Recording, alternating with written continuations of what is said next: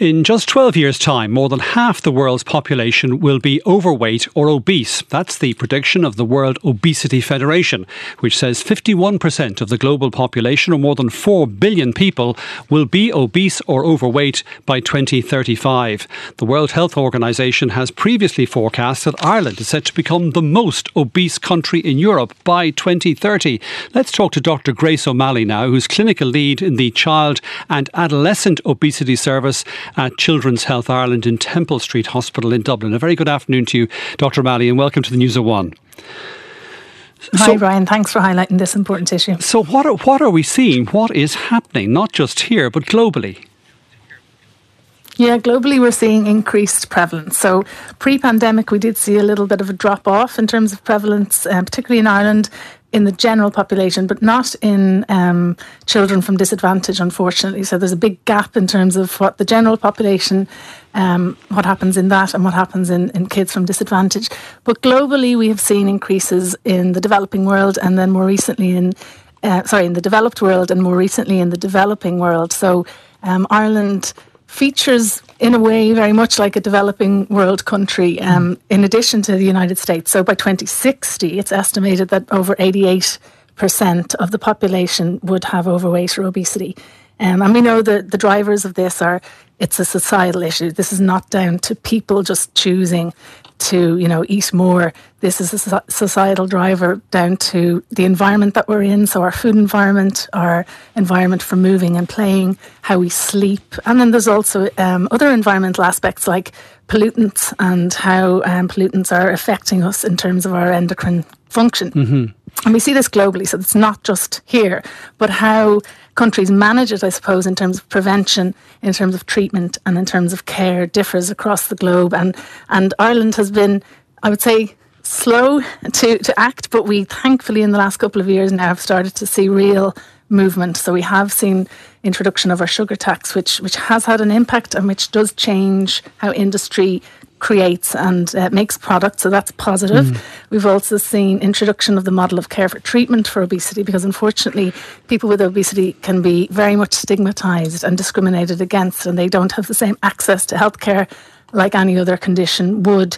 So we have seen definitely improvements in that and actual investment in the last couple of years from the Department of Health and the HSE in providing treatment. So that's a positive. Your speciality is child and adolescent obesity. What are the consequences for someone goes into adult life if as a child or a young person they are experiencing obesity? Yeah, well, we know that at age 7, if a child has already developed obesity, that in adulthood they have a higher risk of about 11 different cancers, a higher risk of osteoarthritis, of infertility, of coronary heart disease, of type 2 diabetes, and of developing and progressing into adult obesity. So obesity in itself is considered a non-communicable disease, but then it also is a gateway to other non-communicable diseases. But we do know that if you can treat early, if you can protect child health from infancy, and this is where Healthy Ireland Framework and Sláinte Care policies are really, really important. If we can keep the environment as health enhancing as possible, we can slow down this trend. And even if people don't, listeners mightn't care about child health, but they might care about the economy. And we do know that the costs can be really reduced by slowing down this prevalence rate. Yeah. You've mentioned the Healthy Ireland Initiative, talked about the sugar tax. What more would you like to see done that you think might be effective here? Well, I think through COVID, we definitely saw how inequality has a massive impact on health. So I think generally people started to understand that if our life gets upended and if our routine is totally, thrown out of its off kilter, it will affect how we sleep, how we eat, and how our body manages its energy. And I think we've all experienced that. So we have to understand that we have to have a healthy environment. So particularly around digital marketing and advertising of non-nutritious products, this is really important for children and child health. So not giving children screens at an early age, because one of the biggest threats of a screen for a child is actually their exposure to marketing. And I don't think parents really understand that they're being targeted from a very young age. Just a final question, Dr. Malley. Are there parts of the world where they've got this, have experienced what we've experienced, have dealt with it and have got it right, succeeded? Countries like Germany, Latvia, Finland have really kind of been quick off the mark in terms of their prevention and in terms of treatment.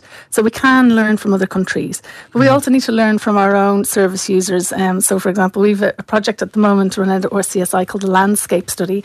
And in that, we really want to hear from parents about their experience of trying to get help, because it's very patchy and we really want to improve it. Another thing around the training and education of health professionals is really important, because traditionally none of this is covered in undergraduate curricula, because this is a new emerging condition. So training is really important of our healthcare professionals and the general public on what we're talking about here. Dr. Grace O'Malley, thank you very much for talking to us.